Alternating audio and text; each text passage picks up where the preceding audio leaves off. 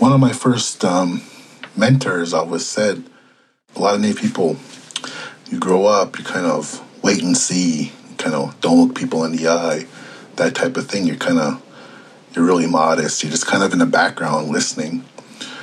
But at the same time, use that to your advantage. Like, be a good listener, observe what's happening, take notes, write down what you're seeing. That stuff, the little details, that can be just as powerful.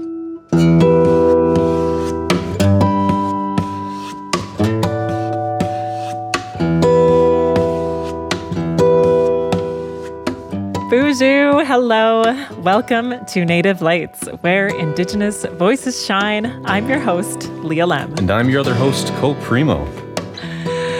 Yes, welcome to Native Lights, where we hear from Native folks doing great things and we talk to them about how they realize their gifts and how they're sharing them with their communities. Yeah, Leah, what's going on? How you doing? I'm doing I'm doing quite well, thank you. Mm-hmm. How are you? You know, I'm doing well. Things are getting a little a little less busy after such a crazy election week. So that's it's, it's good. Very good. Yep. So busy time. I, I think you were a bit more busy than I was. Yeah, there's a lot of local, you know, coverage of the elections, a lot of state races that we had to follow. But of course, with the the election, the presidential election taking, you know, a while, there was a lot of, you know, uh, waiting. There's a lot of waiting for news, you know, news to happen. waiting for Pennsylvania, waiting for Nevada, you know. A lot of uh, website refreshing. Yeah, exactly. So it's nice to get a little bit past that. Yeah, a lot of that election coverage was uh, kind of interesting, huh? Yeah, there was there was something about it.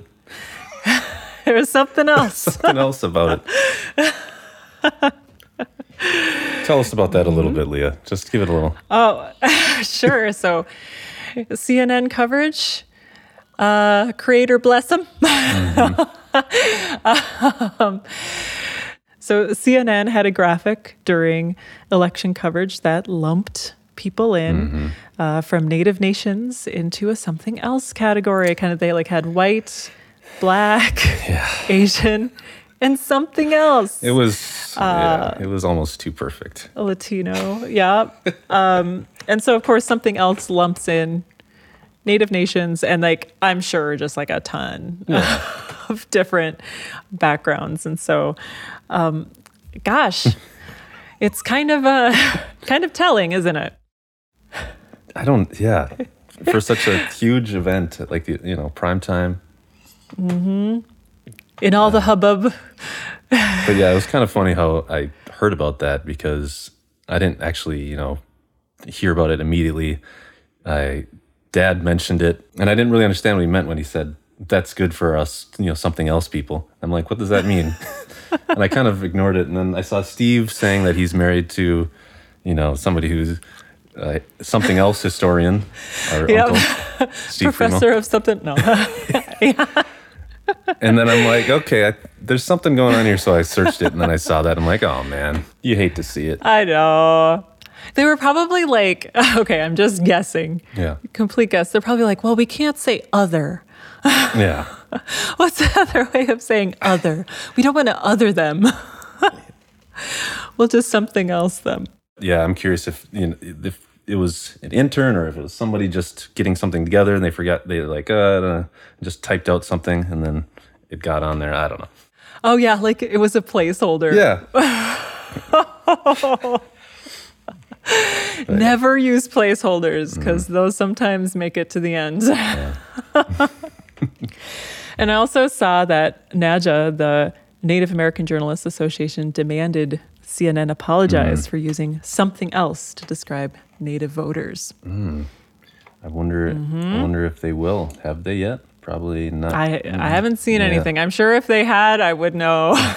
yeah, it would come up on Yeah. you know native social media but i haven't seen anything yet so well we'll we're gonna actually talk more about this something else phenomenon um, a little bit later because we have an awesome guest today Uh, my name is Dalton Walker.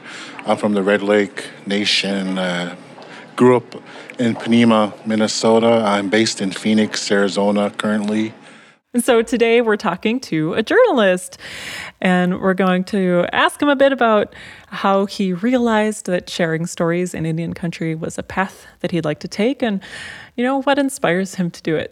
So I'm super duper looking forward to our conversation today. Yeah, I can't wait. Dalton is from the Red Lake Nation and is a national correspondent for Indian Country Today. Plus, he's super friendly and thoughtful. Oh, here he is. Hey, Dalton, how's it going? Hey, what's up, guys? Howdy. hey, Bonjour. Boozhoo. Who's you? Cool, nice to see you. Same for you. Yeah. Same for you. Coming on. Miigwech, for having me. Uh, so Dalton, how are you? Like, you know, how's how's the family right now? I'm fine. I guess making the most of pandemic life. Um, I'm blessed to have an amazing partner and a 12 year old daughter and two fur babies here down in Phoenix. So we're making the most of this opportunity. Great. So we're in such a busy time. There's a lot of news happening right now. What's what's going on in your work right now with all the changes that are happening? I've been with um, Indian Country Today since January, and just as I was getting used to the atmosphere and this kind of the daily grind, the pandemic just fell on us. We have a newsroom down in Phoenix at downtown at the campus of Arizona State University, but since mid March, we've been working remotely. So I've been working from home most of the time. Recently, I did some field reporting and went out and spoke with people, social distancing, all that good stuff. But it's just a strange time. Like we're as a as a person and as a journalist. So I'm just trying to stay grounded, but at the same time know there's a lot happening at a lot of levels beyond my world. And that's kind of where it falls in as a journalist that I have to be able to step up and write certain stories, speak to important people, and just make sure I'm focused when I'm on. Yeah, that's really great. Thanks for sharing that because it's one of those times where you're, it's like we're called to step up um, and really do the work. Yeah, and speaking of a lot of work uh, with like the whole the election, like where were you when that you know when Biden was declared president? Like, how was that for you? So on election day, I've I love election day. I've covered elections um, since basically since 2008 consistently. And this day was always something I look forward to. I've been in um, mainstream newspaper newsrooms covering the local angle and covering what's happening around the state. Um, and fortunately, this year I was able to cover the native angle with a national scope with so many interesting candidates. I believe we had more than a hundred running for national, state, and local seats. And it was just really neat to follow that along as we kind of prepared for the big day. And on election night, um, we still worked remotely. We have we have about almost twenty people on our staff, and we kind of broke it up into two segments: the broadcast and then the digital, kind of the written word side. And I was with the digital side, and we covered everything we could remotely through social media, through this reporting on what was happening as as close to real time as possible and updating our content on our website. So that was really fun. And then yeah. we quickly learned well we didn't quickly learn, but we we knew that the national side, especially the presidential election, probably wasn't going to be called or be over with that night. And then it just kept going. Next morning, we woke up, try to do what we can as a newsroom to get where we were. And then just kept doing that. And then on, I, I usually don't work weekends, but we periodically are on call. And Saturday was my day to be on call, of course, when the big news came across that we have a president elect. So, me and my editor, we did what we could regarding getting up the news, sharing the news, finding perspective. So now it's almost a week later and ready for the next one.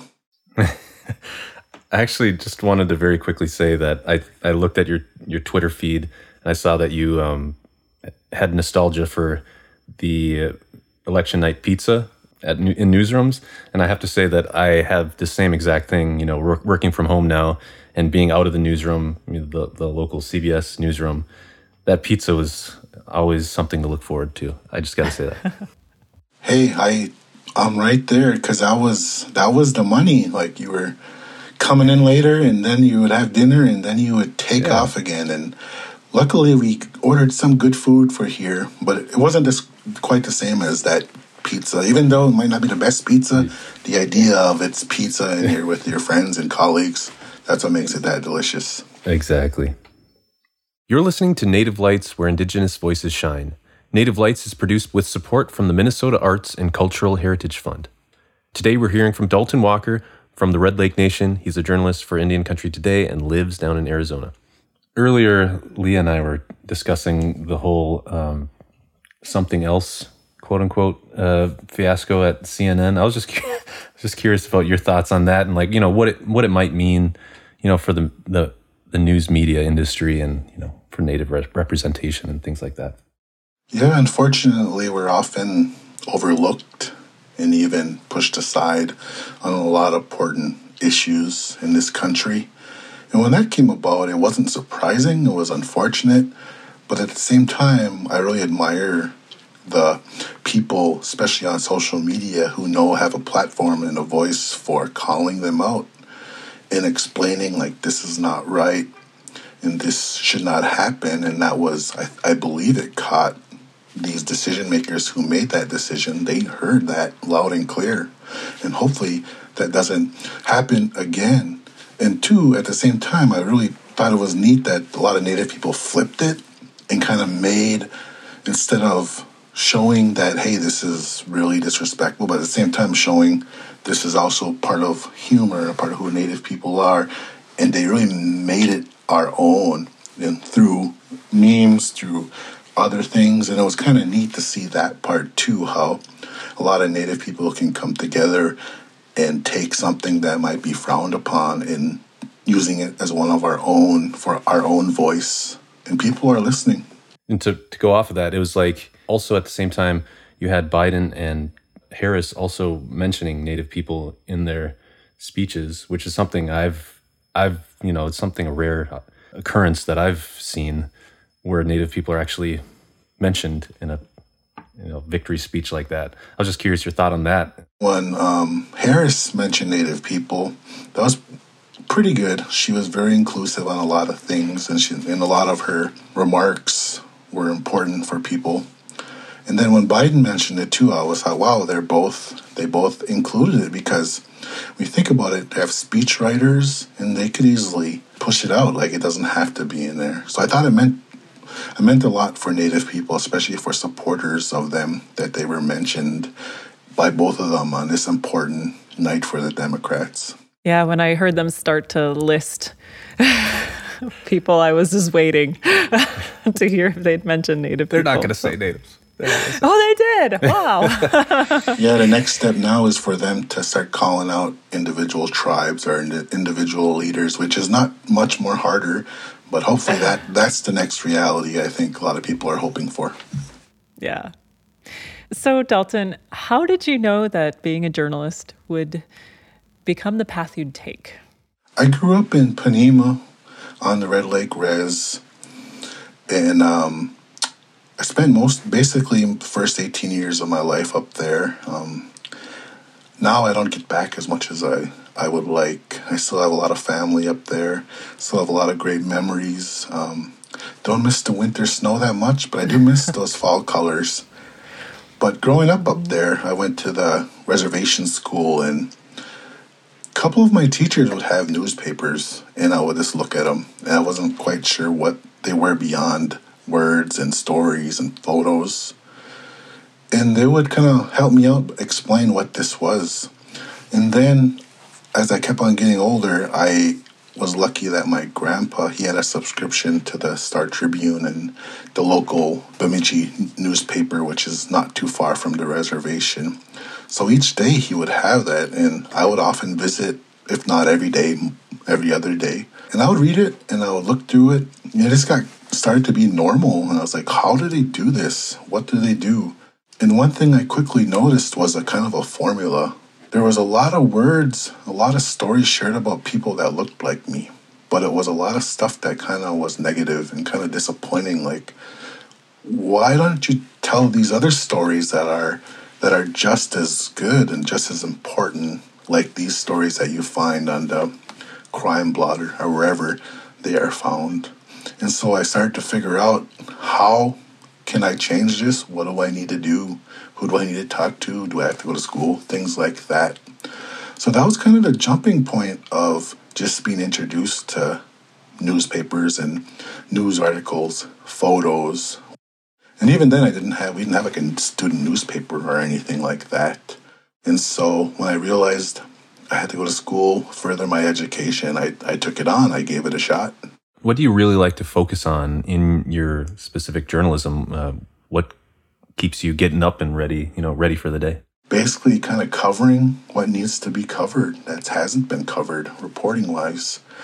A lot of it is up to me to find the story, and that's very powerful. I also get assigned stuff too, which is just as good. But it's really neat when you look at the bigger picture. Like, we see trends, we see what's happening with Native people, and then okay, well, I'm going to focus on this angle and this is going to come out. A lot of people are going to see this story. A lot of people are going to share it.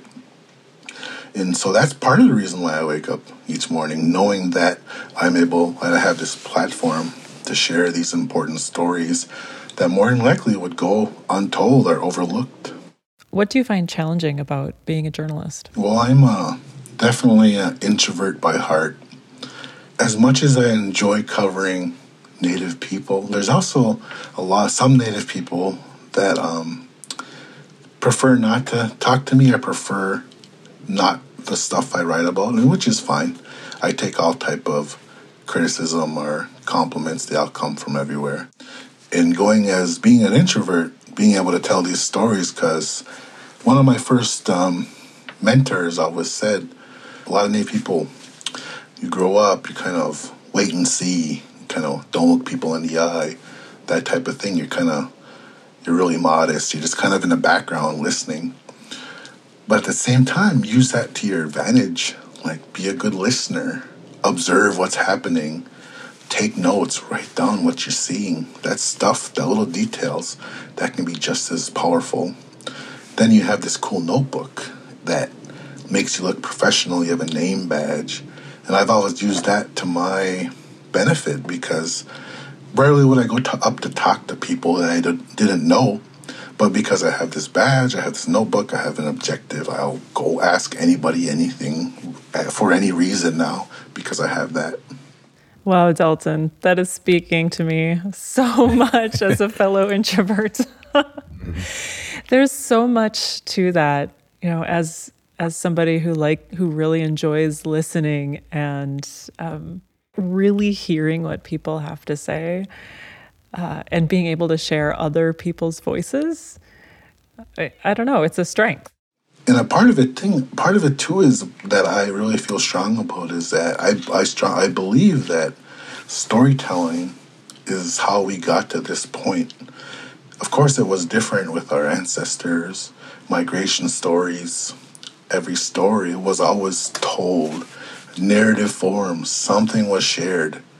And i think and I, and I like to think that kind of what i'm doing is similar to that and i got a little head start because i can use documents that saves that like a paper or whatever. But i always look look back to that. Um, i remember a lot of stories my grandma and my grandpa would tell me. It wasn't necessarily like breaking news but it was stuff that really kept with me. It was important to me and so that's kind of what I was revert back to regarding when people ask me, like, why it's important to tell our stories. You're listening to Native Lights, where Indigenous voices shine. Native Lights is produced by Minnesota Native News and Ampers with support from the Minnesota Arts and Cultural Heritage Fund. Today, we're talking with Dalton Walker from the Red Lake Nation. He's living in Phoenix and is a national correspondent for Indian Country Today. So, Dalton, what are your core principles or, you know, the vision that guides your work that you do? Part of it is just holding myself accountable, credible. And a part of it too is it, I want to make people proud. And I'm not saying I want to be, I want, I want people to be proud of me. I want people to know that they're able to share things that's important to them, that I'm able to formulate that into an, a story that reflects that. So when they read something that has them in it, last thing I want to do is to either get an error or either for them to be disappointed in what I did. Unfortunately, I can't please everybody in that part, but that's basically kind of the first part is that I want people to be able to read stories or share stories with me that I'm able to share that just as well as they told me it, if not hoping to do a little bit better in that type of form. Second part is um, I have a lot of there's a lot of people that look look up to me as this a person, as a native person, as a native dad, as a native partner, especially my 12 year old daughter. So I'm knowing that they're always looking at me, depending on me, wondering what I'm doing next. Like that's uh that's pressure, but at the same time that's welcomed pressure because I think it's important for people that look like me, the people that sound like me are out there doing these type of things that people can see and be and at least get motivated or at least think that hey let's give that a shot too. This guy look at this guy he's doing it. We probably can too. So those are the big things um, and this as a native person. Like it's that's who i am first. I'm i'm from ponemah i'm from red lake ojibwe anishinaabe there's a lot of us there's tons of us in the States, there's 10 tons of us in Canada. We're all over the place. Like, man, that's pretty cool. Just think if we all united and were one strong voice, how much power we would have. So it's kind of neat too to think that part, hoping some type of u- unity is sometime down the future. Wow, that's really cool to think of. Just the loud roar we could make together. so, Dalton, what does being a journalist mean to you? Do you have a summary of what of what that means? It's kind of nice to say that when I was a teen, that what I wanted to be, I was able to accomplish that. And now that I'm nowhere near being a teenager, it's like, wow, I'm still chugging along. I'm still able to to do what I sought out doing. So that's kind of neat too, just to begin with. That this is who I who I've been to some degree for for basically half my life, and that's kind of neat too. But being a being a journalist is this I, I, I just believe it's this it's this it's pretty neat. It's just like t- telling the stories, um, learning.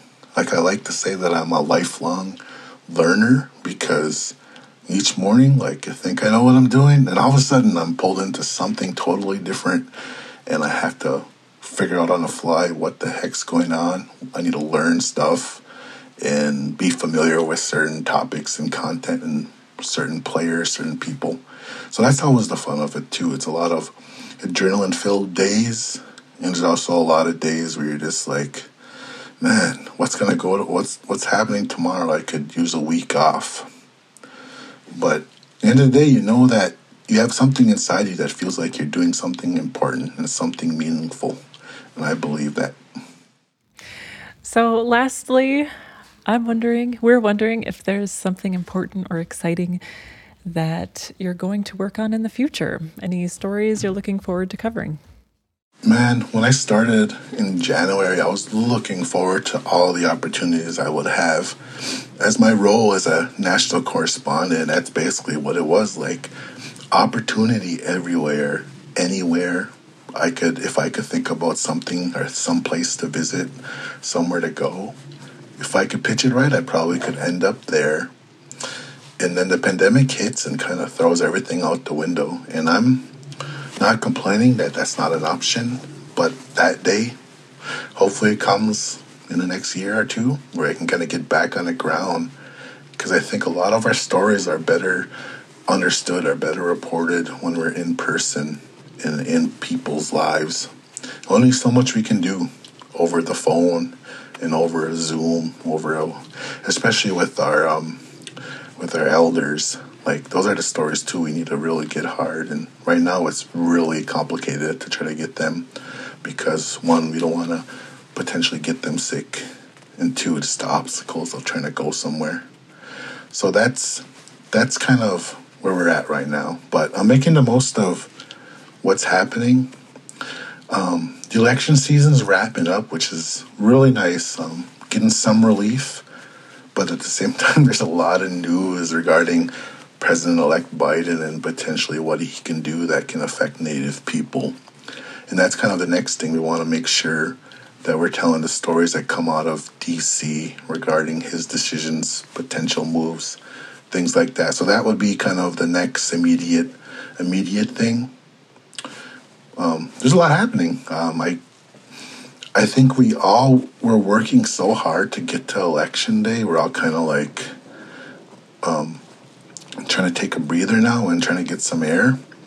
But we'll be back up there. We'll be churning along soon enough. Not much room for a breather now, huh? but yeah. Well, thank you, Dalton. I really appreciate you chatting with us today.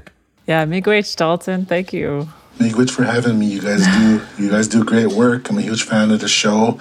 I subscribe on on iTunes and I always listen to it. So nice work.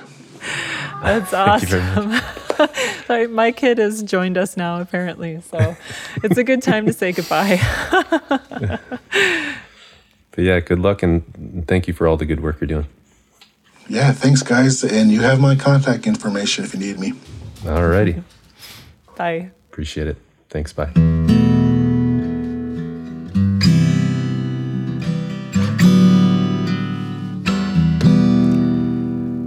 Oh, I love what he has to say about being an introvert and also finding a way to share stories. And there's so much opportunity in being a good listener and being and letting people talk. Yeah, that's that's one of my that's one of my deals. I'm also I also consider myself an introvert and being a web producer behind the scenes, you know, being a journalist, doing print and doing, you know, radio edits and things like that, it, it allows you to do a lot of listening and and yeah, it's it's great. Definitely. It's great to hear that. Dalton Walker from the Red Lake Nation. He's living in Phoenix and is a national correspondent for Indian Country Today.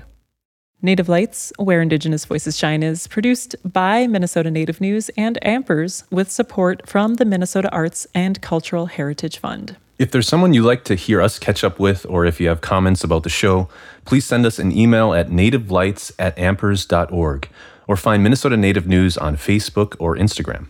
If you'd like to help us spread the word about Native Lights, please give us a five star review and tell your friends to subscribe. We're available on Apple Podcasts, Spotify, Radio Public, and every major listening app, as well as MinnesotaNativeNews.org. I'm Cole Premo. And I'm Leah Lem. Miigwech for listening. Gigawaabamin.